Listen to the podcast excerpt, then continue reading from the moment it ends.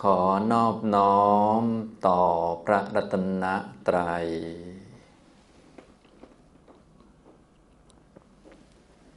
สวัสดีครับท่านผู้สนใจในธรรมะทุกท่าน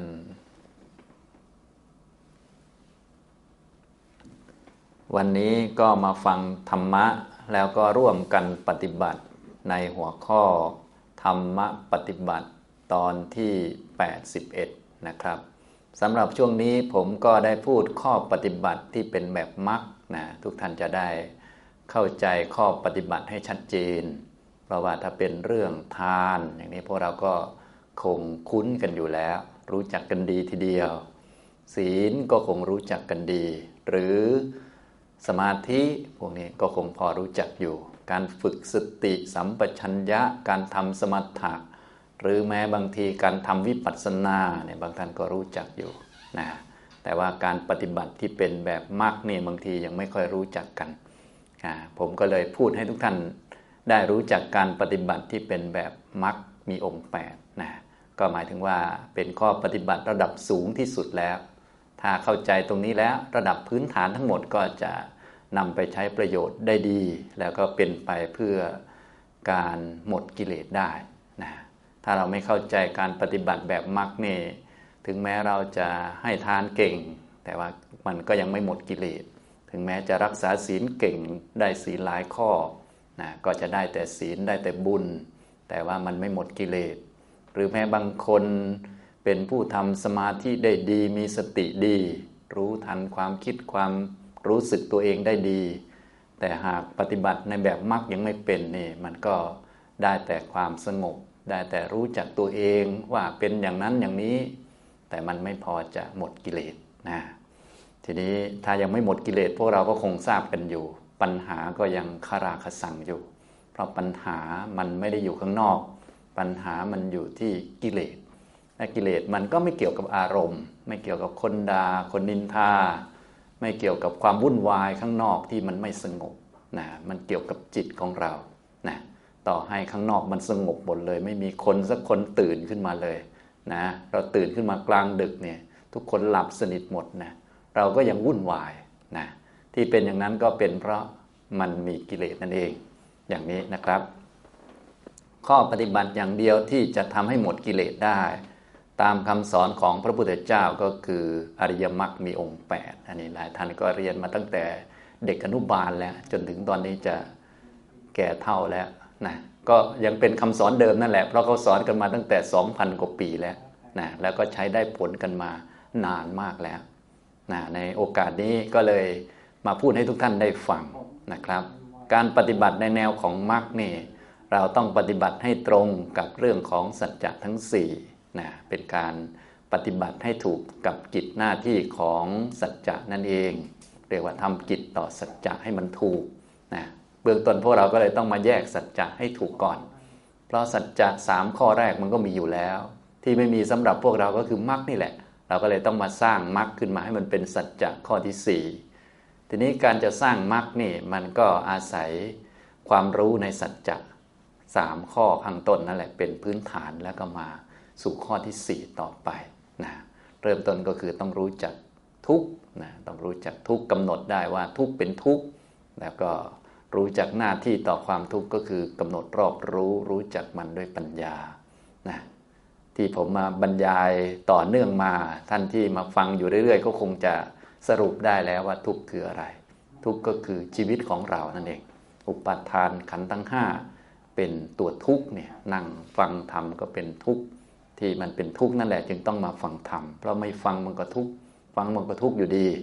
แต่ถ้าเรารู้จากทุกข์ว่ามันเป็นทุกข์ เราก็จะไม่เอาทุกมาเป็นตัวเป็นตนเป็นของตน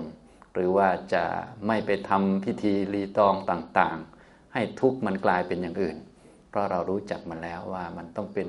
อย่างนี้ของมันไม่เป็นอื่นจากความเป็นอย่างนี้อย่างแน่นอนเลยทีเดียวเลยเป็นสัจจะเป็นความจริง เรียกว่าทุกขสัจเพราะมันต้องเป็นอย่างนี้ไม่เป็นอื่นจากความเป็นอย่างนี้ไปได้ และทุกนี้พระพุทธเจ้าของเราแสดงก่อนก็เพราะว่า มันเป็นของหยาบ เป็นของหยาบหมายถึงใคร ๆ ก็ไม่ต้องการ ใครก็ไม่อยากได้ทุกก็รวมถึงพวกเราด้วยนะเวลาพูดถึงทุกนี่ใคร ๆก็ไม่ค่อยต้องการกัน ไม่อยากจะได้ ไม่อยากจะพบจะเจอกัน แต่มันก็ต้องเจอเพราะมันเป็นความจริงอยู่นะอย่างนี้ทำนองนี้ พวกเราก็เลยต้องฟังให้ดีทุกนี่พระพุทธเจ้าแสดงก่อน เพราะว่ามันรู้ได้ง่าย ที่รู้ได้ง่าย เพราะมันเป็นของหยาบ ใครๆก็ไม่อยากได้ แต่ทุกคนก็ได้ทุกคนไปนะแล้วมันก็เป็นของสาธารณะกับทุกคนรวมทั้งเราด้วยนั่นเองอย่างนี้ นี่คืออันที่หนึ่งคือทุกข์อันที่สองคือเหตุให้เกิดตัวทุกข์ตัวนี้ เหตุให้เกิดตัวนี้ก็คือตัณหานะความอยากความติดข้องต้องการ ความไม่มีทุกข์ก็คือความสิ้นตัณหา ถ้าหมดตัณหาในทุกข์แล้วไม่ห่วงทุกข์ไม่ห่วงร่างกายว่ามันจะเป็นจะตายอย่างไรแล้ว มันก็ ทุกมันก็ไม่มี ทุกมันก็ไม่เกิด แต่พวกเราที่เป็นทุกข์กันอยู่ทุกวันนี้ ก็เพราะว่าไม่ว่าจะทำอะไร ก็ทำด้วยความห่วงทุกข์นั่นเอง เช่นเรากินข้าว ก็แทนที่จะรับประทานหรือกิน เพราะเห็นว่ากายมันเป็นทุกข์เราก็กิน เพราะว่ากลัวมันจะตาย หรือกลัวมันจะเป็นนั่นเป็นนี่ มีแต่ปลนเปลือทุกข์มัน แทนที่จะรับประทาน เพราะเห็นว่ามันเป็นทุกข์ก็กลายเป็นรับประทาน เพราะกลัวมันจะทุกข์ เรากลัวมันจะเป็นนั่นเป็นนี่นะที่เรานอนอยู่ทุกวันทุกวันทุกวันก็เป็นเพราะร่างกายหรือชีวิตมันเป็นทุกข์นั่นแหละ ถ้ามันไม่เป็นทุกข์เราก็ไม่ต้องนอนก็ได้นะอย่างนี้เราก็เลยจำเป็นต้องนอน เพราะมันเป็นทุกข์แต่ทุกวันนี้พวกเราก็นอนเหมือนกัน นอนเพราะกลัวมันจะตายนี่มันก็เป็นซะอย่างนี้นะแต่ถ้าเรารู้จักว่ายังไงมันก็ต้องตายเราก็ต้องนอน มันจะได้ยืดเวลาตายสักหน่อย ถ้าไม่นอนเลยมันจะตายไวถ้านอน พอสมควรมันก็จะยืดเวลาตาย ขณะที่เรายืดเวลาออกไปนี้ ก็สามารถทำประโยชน์ได้หลายอย่าง โดยเฉพาะประโยชน์สูงสุดก็คือเดินไปนิพพาน แต่พวกเรานอนอยู่ทุกวันเนี่ยนอนก็เพราะกลัวมันจะตาย มันมีแต่ความห่วงกังวลในทุกข์นั่นแหละกังวลในทุกข์เพราะไม่รู้จักนะพอไม่รู้จักทุกข์มันก็อยาก จะให้ทุกข์มันอยู่รอดเนี่ยที่เราทานอาหารนี่เพราะอะไร ก็เพื่อให้มันอยู่รอดนั่นเองนะ ทำไมต้องอยากอย่างนี้ก็ เพราะเราไม่รู้จักว่ายังไงมันก็ไม่รอดนั่นแหละ เราไม่เข้าใจชีวิตเป็นทุกข์นี่ฉะนั้นพอเราไม่เข้าใจชีวิตเป็นทุกข์อย่างเดียวแล้ว มันก็ผิดไปหมดเลยนะก็ปฏิบัติต่อทุกข์ไม่ถูกแล้วไม่รู้จักทุกข์ตามเป็นจริงแล้วนะก็อยากจะให้ทุกข์มันไม่เป็นทุกข์เนี่ยร่างกายมันเป็นทุกข์เราต้องต้องกินข้าว แต่ที่เรากินข้าวเพราะไม่อยากให้มันทุกข์นั่นแหละนี่มันก็เพี้ยนมันกลับตลบปัดกันไป ที่เราต้องนอนเนี่ยก็เป็นเพราะมันเป็นทุกข์นั่นแหละ จึงต้องนอน ถ้ามันไม่เป็นทุกข์เราไม่ต้องนอนก็ได้นะมันก็สบายไปเลยนะสบายเลย แต่นี่ที่ไหนได้พวกเรานอนก็เพื่อให้มันไม่ทุกข์นี่มันเป็นอย่างนี้ มันกลับตลปัดกันหมดเลย เรียกว่ามันทำตามตัณหานะทำตามอยากนะมันก็เลยเป็นเงื่อนไขให้เกิดทุกข์มาเรื่อยๆวนเวียนไป ฉะนั้นเบื้องต้นพวกเราก็เลยต้องรู้จักทุกข์ก่อน นะทีนี้ทุกข์ก็มีหลายอย่างในช่วงนี้ผมขยายออกมาให้ทุกท่านได้ละเอียดจะได้ไปกำหนดได้กำหนดว่ามันเป็นทุกข์นะก็ชี้บอกได้นั่นเองว่า มันเป็นทุกข์การกำหนดก็คือการมีปัญญา ชี้บอกแจกแจงแยกแยะได้ว่ามันเป็นทุกข์พระพุทธเจ้าของเราก็แจกออกมาเป็น 12 อัน ผมก็ได้พูดให้ฟังไปหลายอันแล้วกล่าวที่แล้วก็พูดความเกิดหรือชาตินี่มันเป็นทุกข์นะความเกิดนี่ ทุกท่านจึงต้องรู้จักความเกิด ตอนนี้เราเกิดเป็นคนเป็นมนุษย์เนี่ยชาติมนุษย์นี่มันก็เป็นทุกข์แต่ถ้ามันไม่เห็นชาติเราก็ต้องมองไปถึงชาติที่มันทุกข์จัดจะเนี่ยซึ่งพวกเราก็มีโอกาสที่จะได้รับชาติเหล่านั้น หรือเคยได้มาหลายรอบแล้วเช่นเดียวกัน เพราะชาติมันก็เป็นสาธารณะกับทุกคนอยู่แล้ว กรรมที่เราทำมาก็ไม่ใช่น้อยๆและกรรมที่มาให้ผลก็ไม่ใช่กรรมเมื่อกี้นี้หรือสองสามปีสองสาชาติที่แล้ว กรรมที่เราทำไว้เป็นกับกับเนี่ยมันก็ยังมาให้ผลได้นะย้อนกลับไปนู่นทำไว้แล้วแสนแสนชาติเนี่ยมันก็ยังมาให้ผลได้นะอย่างนี้ทำนองนี้ การเกิดนะหนักๆเลยที่เป็นทุกข์จัดจะแบบตลอดพบตลอดชาติเลยก็เป็นเกิดเป็นสัตว์อบายนะเป็นชาติ ที่กำเนิดเป็นสัตว์นรกกำเนิดเป็นสัตว์เดรัจฉานกำเนิดเป็นเปรตวิสัยพวกนี้ มันก็เป็นทุกข์หนักเลย จริงๆพวกเราเกิดเป็นคนก็เป็นทุกข์เหมือนกัน เป็นเทวดาก็เป็นทุกข์เป็นพรหมก็เป็นทุกข์แต่ถ้ามันเห็นไม่ชัดสำหรับคนปัญญาน้อยก็ต้องพิจารณาให้มันเห็นชัดนะคนปัญญาน้อยก็ต้องพิจารณาทุกในอบายเนี่ยมันชัดเจนปรากฏโดดเด่น แล้วก็เป็นสาธารณะสำหรับเราด้วย ผู้ยังไม่เป็นพระโสดาบันเนี่ยก็มีโอกาสกันทั้งนั้นนะฉะนั้นพวกเราก็ อย่าใช้โอกาสเปลืองเกินไปเนาะเกิดมาหลายรอบแล้วลงไปใหม่อยู่เรื่อย มันก็ลำคาญอย่างนี้ทำนองนี้ก็มีทางรอดอยู่ก็คือต้องเจริญมรรคมีองค์แปดทีนี้จะได้มรรคแปดนี้มันต้องรู้จักทุกข์ก่อนต้องไปกำหนด เห็นสุนัขขึ้นมาแล้วก็ต้องกำหนดนี้ทุกข์เห็นแมวขึ้นมาต้องกำหนดนี้ทุกข์คือชาติแมวเนี่ยมันเป็นทุกข์เกิด มันทุกข์อะไรบ้างก็ดูแมว ว่ามันทุกข์อะไรบ้างนะอย่างนี้ จิ้งจกตุ๊กแกมดมแมลงเนี่ยก็มันก็นี้ทุกทั้งนั้นแหละนะให้เห็นตามความเป็นจริงนะครับ อย่าเห็นเป็นสัตว์เป็นบุคคล มันเป็นของสาธารณะกับทุกคนรวมทั้งเราด้วย ความเป็นแมวเนี่ยมันไม่ได้เป็นเฉพาะแมวตัวนั้น มันเป็นของสาธารณะกับเราด้วย กับลูกน้องด้วยกับเจ้านายด้วย บางทีเจ้านายก็จะเป็นแมวซะเองนะนะในพระไตรปิฎกหรือในคัมภีร์เนี่ยท่านมีเขียนไว้บ่อยๆนะก็ ถ้าเราไปอ่านดู แล้วก็พิจารณาตามก็จะได้เข้าใจชัด อย่างเช่น บางคนเป็นเศรษฐีอย่างนี้ก็มีมากเป็นเศรษฐีหวงทรัพย์สมบัติ เมื่อตายแล้วก็เกิดเป็นหมาน้อย เฝ้าบ้านหลังนั้นนั่นเอง อย่างนี้เป็นต้นก็มีตัวอย่างเยอะแยะไปนะแล้วอันนี้ก็ไม่ใช่คนอื่นเป็นได้แค่คนอื่นนะพวกเราหน้าอย่างนี้ก็เป็นได้เหมือนกัน ถ้ายังไม่เป็นโสดาบันอย่างนี้เป็นต้นนะในเมื่อมันควบคุมเงื่อนไขต่าง ๆ อย่างนั้นไม่ได้ มันก็เป็นทุกข์หนักมากนะที่พวกเราควรจะมองให้เห็น แล้วก็ต้องใช้เวลาที่เหลืออยู่ตอนยังไม่ตายนี่ เรียกว่ามีประโยชน์ในการที่ว่า เอ๊ะทำยังไงนะจึงจะรอดพ้นจากอบายได้ ถ้าเอาแบบปิดเลยก็ต้องเป็นโสดาบัน ถ้ายังไม่ปิดก็เราก็ต้องหัดให้จิตของเรานี้มีพระรัตนตรัยเป็นสารณะนะมีฐานรองรับคือ คุณพระพุทธพระธรรมพระสงฆ์มีศีลอย่างนี้จะได้ เวลาตายก็จะได้พอรอดได้นะเป็นเปลาะเป็นเปลาะไป แต่ก็ยังเบาใจไม่ได้อีกนั่นแหละ นี่มันเป็นทุกข์ทั้งนั้นแหละนะเราจะมาทำเป็นสะดวกสบายกินอิ่มนอนหลับอย่างนี้มันก็ไม่ได้ เพราะที่นอนหลับนี่มันไม่ใช่เพราะอะไร เพราะชีวิตเป็นทุกข์ถ้าไม่เป็นทุกข์ไม่ต้องนอนก็ได้ ไม่ต้องยืนก็ได้ ไม่ต้องกินข้าวก็ได้ ไม่ต้องมาทำงานก็ได้นะแต่ที่ต้องมาทำงานก็เพราะชีวิตมันเป็นทุกข์ต้องหาข้าวให้มันกิน ไม่กินข้าวก็ไม่ได้มันตายเลย ต้องกินข้าวเข้าไป เพื่อยืดเวลาตายออกไป ฉะนั้นในตอนที่ยืดเวลาเนี่ยเราสามารถเอามาทำประโยชน์ได้ตามสมควรอยู่ อย่างนี้ทำตรงนี้นะครับ ฉะนั้นพวกเราก็เลยต้องมีความรู้พื้นฐานเลยก็คือชีวิตเป็นทุกข์นั่นเอง คราวที่แล้วพูดให้ฟังชาติเป็นทุกข์นะคราวนี้จะพูดให้ฟังชราก็เป็นทุกข์เหมือนกัน อันนี้นะทุกท่านตอนนี้หลายท่านเนี่ยก็ชราแล้ว แต่บางท่านที่ยังไม่ชราก็ไม่ต้องตกใจนะเพราะว่าทุกคนอยู่นานก็ต้องชราทั้งนั้นแหละ มันเป็นของสาธารณะกับทุกคนทุกหมู่สัตว์ ทีนี้ก็ไม่ใช่เฉพาะคนอย่างเดียวหรอก เกิดเป็นชาติคนก็ชราเหมือนกัน เกิดเป็นชาติสุนัขกก็เป็นสุนัขแก่เหมือนกันนะเกิดเป็นแมวก็เป็นแมวแก่เหมือนกัน เกิดเป็นวัวเป็นควายก็เป็นควายวัวแก่เหมือนกัน ก็เป็นอย่างนั้นแหละ เกิดเป็น มดก็เป็นสักหน่อยก็เป็นมดแก่เหมือนกันนะมันเป็นอย่างนั้นมันธรรมชาติมันเรียกว่ามันเป็นของสาธารณะนั้นชาราก็เลยเป็นทุกข์ด้วยเช่นเดียวกัน เพราะเป็นเหตุของทุกนานาประการ แล้วก็ตามความหมายของทุกนั่นแหละ ก็คือใครๆก็ไม่อยากได้ ทุกท่านก็ไม่ได้อยากได้ความแก่อะไร ไม่ได้ทวินหาหรือว่าไม่ได้ฝันหาความแก่ ฝันหาแต่ความเป็นหนุ่มสาว สุขภาพร่างกายแข็งแรงยั่งยืน ทั้งนั้นแหละ แต่มันก็ไม่เหมือนที่ฝัน อะไรที่ไม่เหมือนที่ฝันนั่นแหละ คือความเป็นจริง คือความทุกข์นั่นเองนะทุกท่านก็ไม่ได้ฝันหาความทุกข์เลย แต่มันก็ทุกข์ตลอด ความแก่ก็ไม่ต้องเพ้อฝันหาเลยเรียกว่าเตรียมรับเดี๋ยวมันก็มาแล้ว ตอนนี้หลายท่านก็มาแล้ว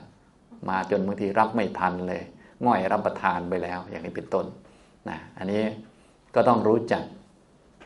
มันเป็นสัจจะนั่นเองนะชาราก็เป็นทุกข์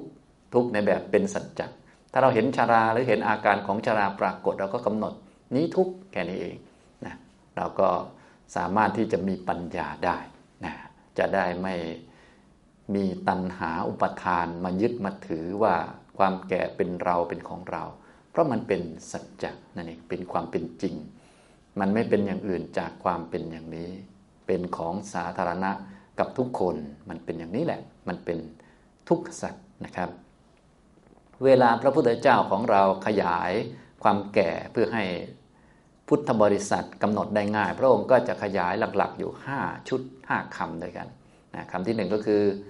ฟันหลุดนะก็ทุกท่านก็คงจะเริ่มมีอาการบ้างแล้วนะอาการฟันรู้สึกว่าจะหลุดจะโยกจะโครงนะก็เอาฟันมาก่อน เพราะว่า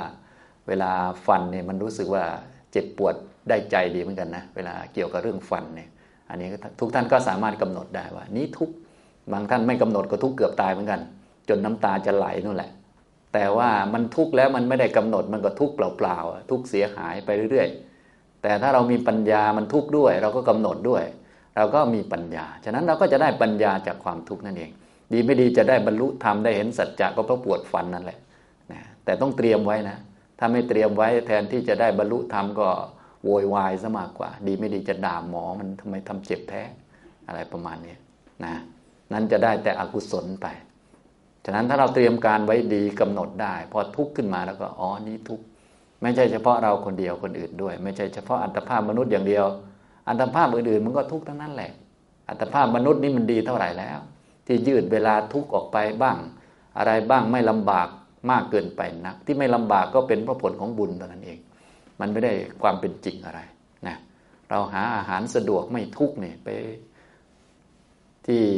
ร้านค้าเนี่ยได้สตังไปซื้อกินได้เลยสบายเนี่ยอันนี้มันไม่ใช่ความจริงอะไร มันนี่มันแค่สมมุติ ความเป็นจริงนี่มันคือความทุกข์การหาอาหารนี่เป็นเรื่องยากลำบาก แต่ที่เรารู้สึกสบายมันแก้ผลของทานเท่านั้นเอง เมื่อใดผลของทานหมด ไม่มีผลของทานให้กิน เมื่อนั้นก็ลำบากนะก็ดูพวกสัตว์อบายทั้งหลายที่ ไม่มีผลของทานมาคอยดันหลังหรืออุ้มชูเป็นยังไงบ้าง ก็หากินยากลำบากเท่านั้นแหละแค่จะไปถ่ายอุจจาระปัสสาวะแถวแถวเสาไฟฟ้าเขายังเอาค้อนคว้างเอาเลยนะถ้าเป็นอย่างพวกเราเป็นนั่งอุจจาระที่ห้องน้ำแล้วมีคนเอาน้ำมาสาดมันจะเป็นยังไง นั่นแหละเรียกว่ามันหมดแล้วบุญมันไม่มี ส่วนพวกเรานี่นั่งสบายใจเฉิบเลย ดูมือถือก็ยังได้ เล่น Facebook ในห้องน้ำ ขี่ไปด้วยก็ยังได้ อันนี้มันไม่ใช่ความจริงอะไรหรอก อันนี้มันแค่ผลของบุญอุ้มตัวเองไว้เท่านั้นเอง เรามาหลงอย่างนี้ก็ตายพอดี ฉะนั้นก็เลยต้องมีปัญญามองให้ทะลุชีวิตมันเป็นทุกข์เนี่ยนี่ชาราเนี่ยนะพระพุทธเจ้าก็จะขยายออกมา ให้พุทธบริษัทให้พวกเราไปกำหนดได้ง่าย ที่ขยายคือสำหรับคนปัญญาน้อยจะได้กำหนดได้ง่าย ถ้าคนปัญญาเยอะก็แค่บอกว่า ขันห้าเป็นทุกข์แค่นี้เขาบรรลุแล้ว ส่วนพวกเราฟังแค่นี้มันไม่กระดิกเลย มันต้องไปขยายแล้วก็หัดแยกออกมา ความแก่บอกว่าความแก่เป็นทุกข์นั้นเป็นทุกข์ยังไงมันโอ้อย่างนี้ก็ปัญญาน้อยเหลือเกินนะก็เลยต้องขยายไหมขยายออกมาเป็นฟันหลุดอย่างเงี้ยนะฟันหลุดขั้นไหนฟันจะหลุดหรือโยกโครงเจ็บฟันปวดฟันก็ต้องกำหนดกำหนดว่านี้ทุกข์แค่นี้เองนี้มันทุกข์ ถ้ากำหนดว่าให้มันเป็นทุกข์ได้ มันก็ไม่เป็นเราแล้วไม่เป็นของเรา ใครเอาทุกข์มาเป็นของเรามันก็แย่เต็มทีแล้วนะการเอาทุกข์มาเป็นของเรา ว่าเราเป็นผู้ปวดฟัน การปวดฟันของเรามันก็เกิดตัณหาที่จะไม่อยากปวดหรือให้มันปวดน้อยที่สุดอะไรก็ว่าไปก็กลายเป็นธรรมตามตัณหาไปอีก แต่ถ้ากำหนดว่ามันเป็นทุกข์มันก็ไม่เป็นตัวตน ไม่เป็นเราไม่เป็นของเรานะอย่างนี้ให้มันปวดจน มันทนไม่ไหวนั่นแหละ เพราะว่ามันเป็นธรรมชาติของมัน มันเป็นสัจจะมันต้องเป็นอย่างนั้น ไม่เป็นอย่างอื่นจากความเป็นอย่างนั้น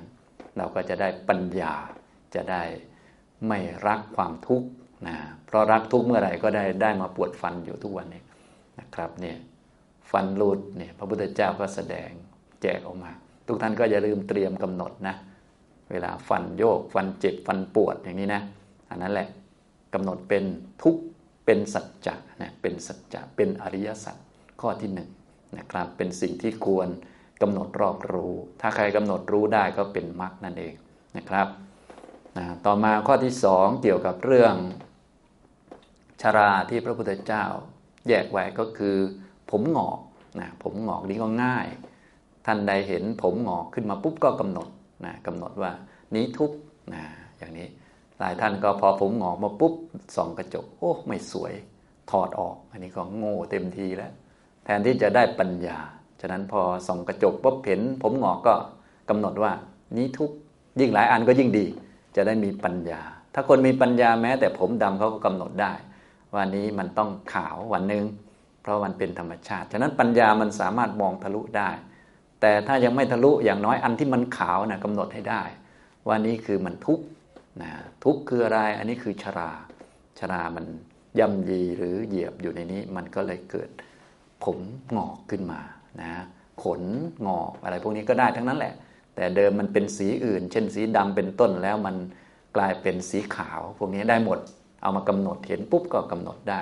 ไม่ใช่กำหนดเฉพาะของเราคนเดียว หัวชาวบ้านก็มีเยอะแยะไป เราก็กำหนดกำหนดว่านี้ทุกบนหัวชาวบ้านนะที่เวลาเขาผมขาวขึ้นมา อย่างนี้เมื่อกำหนดได้ดังนี้แล้ว เราก็จะเห็นว่าทุกมันเป็นสาธารณะกับทุกคนเลย เราก็จะมีปัญญาแล้วนะอย่างนี้ทั้งเราทั้งคนอื่น ก็แบบเดียวกันก็คือ มีชรานะเป็นทุกข์นะครับ ผมขาวนะผมงอกนะครับ นี่ตัวที่สองที่ให้กำหนดได้ง่าย สะดวก ตัวที่สามที่พระพุทธเจ้าแสดงก็คือหนังเหี่ยวย่น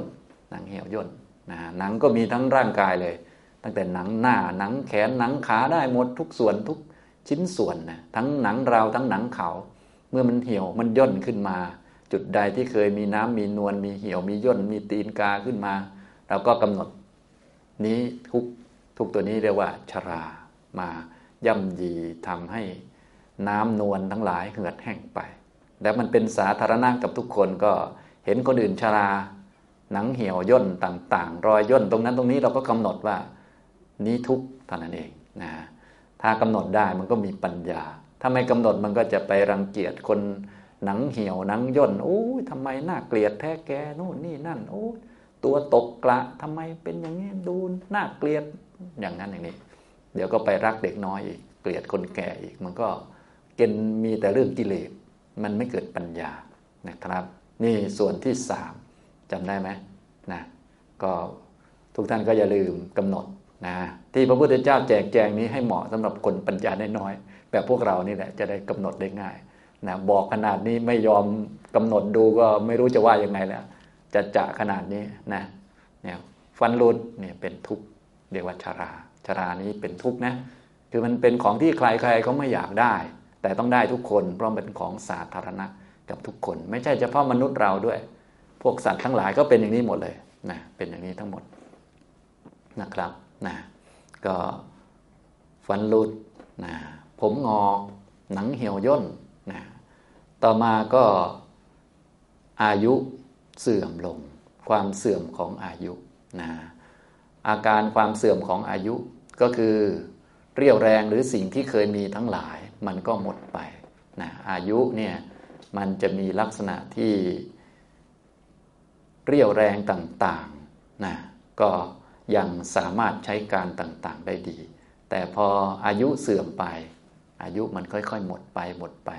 แต่ภาษาคนภาษาแบบเราๆเนี่ยมักจะบอกว่าอายุเยอะขึ้น แต่โดยความจริงอายุมันหมดไป อายุมันเสื่อมนะอย่างเช่นเราเกิดมานี้กรรมให้มาสัก 80 ปี ในยุคนี้ก็ประมาณนี้แหละนะถ้าใครอายุสัก 50 ก็จะเหลือแค่ 30 เท่านั้นเอง อันนี้ถ้าไม่มีกรรมอื่นๆมาตัดรอนต่าง ๆ นี้ ก็จะอยู่ได้ประมาณนี้ ก็ต้องเตรียมตัวไว้นะเมื่อความเสื่อมของอายุมานะสิ่งต่างๆที่เคยมีมันก็จะหมดไป อะไรบ้างล่ะที่เคยมีแล้วมันหมด เช่นกำลังเรียวแรง เคยเดินได้ 5 กิโลเป็นไงตอนนี้พออายุเสื่อมไปเดินได้ 2 กิโลนะต่อไปเสื่อมไปอีกก็เดินได้ 1 กิโล ต่อไปอีกครึ่งกิโล ต่อไปอีก 19 ต่อไปอีก สองเก้าต่อไปอีกแค่ลุกจะไม่ขึ้นเลยเนี่ยมันเป็นอย่างนี้เรียกว่าความเสื่อมของอายุนะเรียวแรงทุกชิ้นส่วนต่างๆเนี่ยมันก็จะเสื่อมลงไปเสื่อมลงไปเสื่อมลงไปทั้งหมดนั่นแหละนะอันนี้ยกตัวอย่างเรื่องเรียวแรงขึ้นมานะเรียกว่าความเสื่อมของอายุนะความจำต่างๆที่เคยสามารถกำหนดจดจำได้ดี อย่างเช่น ตอนเป็นหนุ่มเป็นสาวนี่ นะสมมุติมาฟังธรรมะเนี่ยฟังหน่อยเดียวจำได้สามสี่วันเลยนะพออายุแก่ลงนี่ฟังเนี่ยฟังนะฟังก็เข้าใจหมดแหละ แต่เดินออกไปนอกห้องสามเก้าตอนนั้นหายเงียบเลยไม่รู้อยู่ตรงไหนเอ้าทำไมมันเป็นอย่างนั้น มันเสื่อมมันเสื่อมนะอันนี้เขาเรียกว่าความเสื่อมของอายุ ความสามารถต่างๆที่เคยมีความคิดเรื่องการงานที่สามารถคิดได้แบบแหม เป็นโปรเจกต์ต่างๆ นานาพรวดพลาดรวดเร็ว ความชำนาญพวกนั้นก็จะค่อยๆ ลดลงลดลง ความสามารถในการกำหนดในการจดจำในการนึกถึงเรื่องต่างๆ ก็จะหายไปนะก็จะกลายเป็นขี้ลืมขึ้นอะไรขึ้น ซึ่งเป็นเรื่องธรรมชาติเป็นเรื่องปกติ ถ้าไม่เข้าใจเราก็จะตกใจ หรือบางทีเราก็จะวุ่นวาย บางทีก็จะเจ็บปวด บางทีก็จะทรมาน บางทีก็ โดนคนอื่นกันแน่กันแหนว่าอ้าวคุณยายทำไมขี้ลืมแท้ เราก็จะตกใจนึกว่าเป็นความผิด แต่จริง ๆ มันไม่ได้เป็นความผิดมันเป็นแค่สัจธรรม มันแค่เป็นเรื่องที่ต้องเป็นอย่างนั้นนะเราก็ต้องรู้จักว่าอ๋ออันนี้เป็นสัจธรรม พวกนั้นมันยังไม่แก่เฉยๆเราก็ต้องให้อภัยมันไป เดี๋ยวพอมันแก่บ้างมันก็จะสำนึกมันจะสำนึกได้ตอนเราตายไปแล้ว เดี๋ยวมันก็มาขอโทษเองแหละนะแต่เราเป็นผีไปแล้วตอนนั้น แต่ตอนนี้ช่างหัวมันไปก่อน ถ้าเราเข้าใจมันก็ไม่มีปัญหาหรอก ปัญหาทั้งหลายมันอยู่ที่ความไม่เข้าใจ มันอยู่ที่ไม่รู้เรื่อง พอไม่รู้เรื่องปัญหามันก็เกิดนะฉะนั้นจำไม่ค่อยได้ ทุกท่านก็ต้องกำหนด โอ้ มันจำไม่ค่อยได้โอ้นี้ทุกมันลืมก็นี้ทุกอันนี้เขาเรียกว่าความเสื่อมของอายุ อายุมันเสื่อมไปลุกไม่ค่อยขึ้น อันนี้ก็นี้ทุกเดินไปเดินมาก็ เมื่อยรับประทานแล้ว แป๊บเดียว แต่ก่อนนี่โอ้โหเดินแบบสบายมากนะ หิ้วกระป๋องกระแป๋งสบายนะทุกวันนี้แค่จะหิ้วแขนหิ้วขาตัวเอง หรือหิ้วกระเป๋านี่ก็เดี่ยงหมดแล้ว นี่ก็กำหนดไป ก็คือนี้นี้ทุกนั่นเองนะไม่ใช่กำหนดเราได้คนเดียว คนอื่นก็กำหนดได้ด้วย เพราะมันเป็นสาธารณะ เรากำหนดบ่อยๆบ่อยๆบ่อยๆปัญญาก็จะเยอะขึ้น สติก็จะเยอะขึ้น สติที่สามารถกำหนดทุกได้ก็จะเป็นสติสัมโพชฌงค์ ที่เป็นองค์ประกอบของการตรัสรู้นั่นเองนะไม่ใช่สติในแบบที่เอาไปทำสมาธิให้จิตสงบ แต่เป็นสติที่พร้อมสำหรับการบรรลุธรรมนะเขาเรียกว่าสติสัมโพชฌงค์คือสามารถกำหนดทุกได้นะพวกเราส่วนใหญ่บางทีก็มีสติ แต่ว่ามีสติไปกำหนดให้จิตสงบ อย่างนั้นอย่างนี้ก็ได้แต่สมาธินะกิเลสมันไม่หมด ตอนนี้จะเอาแบบกิเลสหมดเลยนะระดับสูง แต่ถ้ายังไม่ได้ก็ฟังไว้ก่อน ฟังไว้ก่อนแล้วค่อยๆไปหัดให้มันได้สติตัวนี้สติที่สามารถกำหนดทุกได้เนี่ยมันจะเป็นไปเพื่อการตรัสรู้ ยิ่งเรากำหนดเยอะสติก็จะมั่นคง พอสติมั่นคงมองไปทางไหนก็จะทุกหมดเลยนะทั้งโลกมันทุกหมดแหละทางร่างกายเรากำหนดได้ ตรงนี้ก็ทุกตรงนั้นก็ทุกตรงนี้ก็ทุกมันก็ทุกทั้งกาย แล้วก็ทุกทั้งจิตด้วยนั่นแหละเนี่ยอย่างนี้มันก็วุ่นวายไปหมดนะต่อไปเราเห็น ทั้งโลกข้างนอกข้างในก็ดี มันวุ่นวายไปหมดเราก็จะเห็น โอ้มันเป็นสัจธรรม เป็นทุกข์ความวุ่นวายนี้เป็นสัจจะข้อที่หนึ่งเรียกว่าทุกขสัจนะทั้งวุ่นวายข้างใน ทั้งวุ่นวายข้างนอก ทั้งทุกข์ข้างใน ทั้งทุกข์ข้างนอก ตอนนี้พูดถึงชราเห็นไหมในความเสื่อมของอายุนี่เยอะเหลือเกิน ก็คืออันไหนที่เราเคยมีแล้วมันหมดนั่นแหละ แต่เดิมเราอายุยังน้อย นี่พูดภาษาไทยเรา แต่ถ้าพูดภาษาหนังสือก็คือ แต่เดิมอายุอายุเรายังเหลือเยอะ คือตอนเป็นเด็กหนุ่มสาวเนี่ยอายุเรายังเหลือเยอะ มันก็เหลืออะไรเยอะ เหลืออะไรบ้างล่ะ เหลือความจำได้ เดินก็ได้สะดวก คิดอะไรก็สะดวกวิ่งพรวดพลาดโน่นนี่นั่นทำอะไรก็สะดวกไปหมด ไปเที่ยวไหนมาไหนอะไรต่อมีอะไร จะเดินทางไปไหนมาไหน ไม่ได้นอนสองสามวันเป็นอะไรไหมไม่เป็นอะไรยังมีแรงอยู่เลย ส่วนพวกเราเนี่ยคุณป้าทั้งหลายเนี่ยมนุษย์ป้าทั้งหลายเนี่ยนะอายุเหลือน้อยแล้วเนี่ย ไม่ได้นอนสองวันเป็นไงคุณป้า ลิ้นห้อยรับประทานหมดแล้วหมดหมดแล้ว นั่นแหละ เรี่ยวแรงทุกอย่างไม่เหลือเลย นั่นแหละ นั่นแหละเรียกว่าความเสื่อม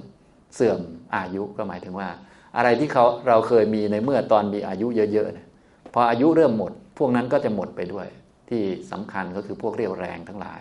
ที่เคยมีความจำความคิดความนึกความเก่งกล้าสามารถ ไปนั่นไปนี่ได้ทำอะไรได้เหมือนกับเครื่องจักรเนี่ย อนนี้เป็นไง ไม่มีแล้ว ไม่เหลือแล้ว หมดสิ้นไปเนี่ยก็ต้องกำหนดว่านี้ทุกถ้าคนไม่เข้าใจก็จะตกใจนะเนี่ยทุกท่านก็อย่าตกใจนะครับ ให้เห็นว่าเป็นสัจจะส่วนทำอะไรได้เก่งกล้าสามารถนั้นไม่ใช่ความเป็นจริงนะ อันนั้นเป็นแค่กรรมดีเขาอุดหนุนไว้เฉยๆนะครับ ต่อไปตัวที่ห้าก็คือความแก่ง่อมของพวกอินทรีย์ทั้งหลาย ศักยภาพของอินทรีย์ทั้งหลายก็จะลดลง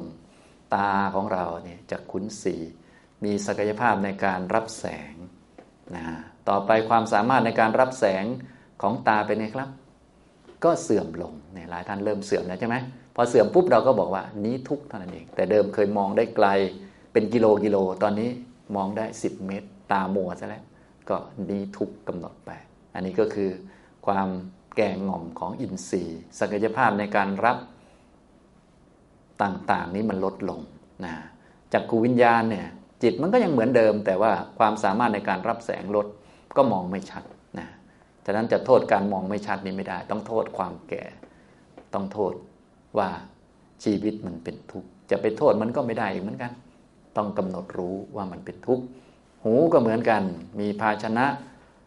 ระบบประสาทโสตประสาทในการรับเสียง อันนี้ก็ความสามารถในการรับเสียงลดลงไปนี่ครับ ไม่ค่อยจะได้ยิน การไม่ค่อยจะได้ยินนี่ไม่ใช่วิญญาณนะวิญญาณมันทำหน้าที่เหมือนเดิม ยังเกิดเหมือนเดิม แต่ว่าความสามารถในการรับเนี่ยมันมันลดนะมันก็ได้ยินไม่ค่อยชัด ก็ต้องให้คนอื่น พูดเสียงดัง ๆ อะไรก็ว่าไปบางทีก็จะไปโทษเขาว่าแกพูดทำไมพูดไม่ได้ยิน จริง ๆ แล้ว เราอินทรีย์พังแล้วนะ จมูกลิ้นกายก็เหมือนกันหมดเลยทุกอันไป อันนี้เรียกว่าความแก่งอมของพวกอินทรีย์ทั้งหลาย สิ่งเหล่านี้แหละเรียกว่าชารา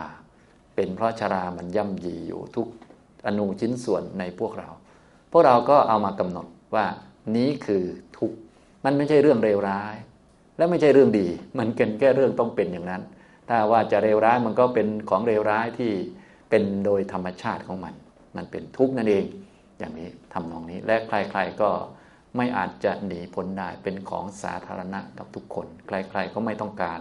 รวมถึงเราด้วย แต่มันเป็นสัจจะมันไม่ได้เกี่ยวกับต้องการหรือไม่ต้องการอย่างนี้นะพวกเราก็เลยต้องมาฟังธรรมแล้วก็มา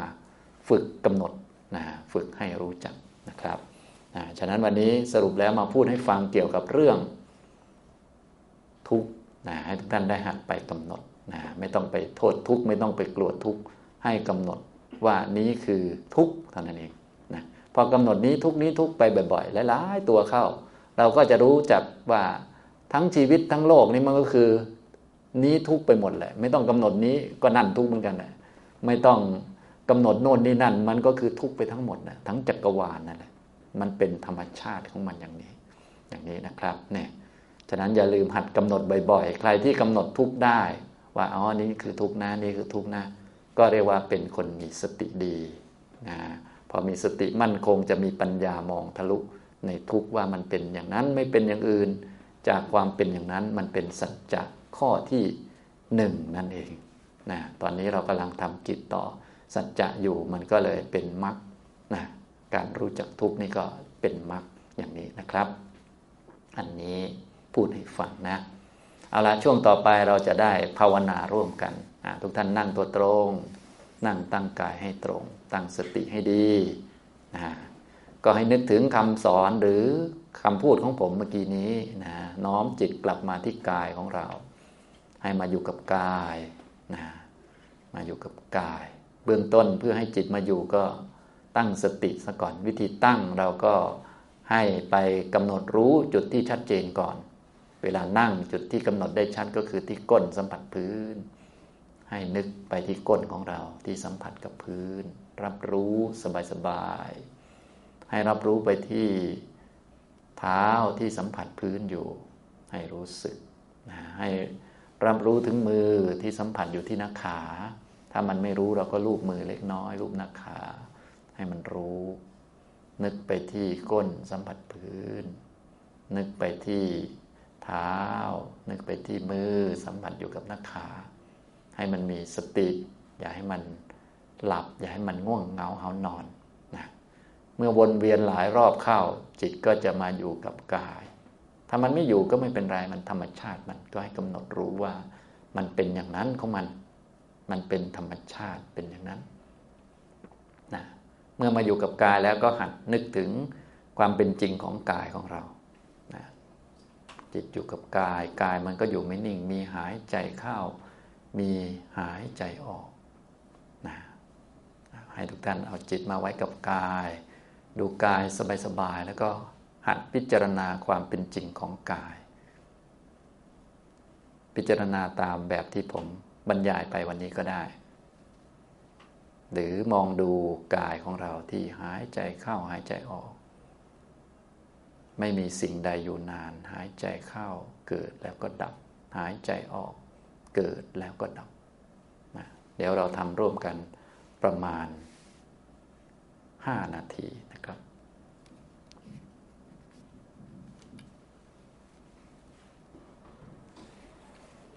สมควรแก่เวลานะครับนะเราก็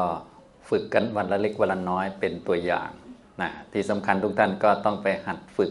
ด้วยตัวเอง ให้มีสติมาอยู่กับตัวเป็นพื้น และหัดกำหนดทุก โดยเฉพาะเวลาที่มีทุกปรากฏชัด อย่างเช่นวันนี้ได้พูดให้ฟังเกี่ยวกับชาราเป็นทุกข์ควรจะหัดกำหนดรู้จักว่านี้มันเป็นทุกข์เป็นสัจจะข้อที่หนึ่ง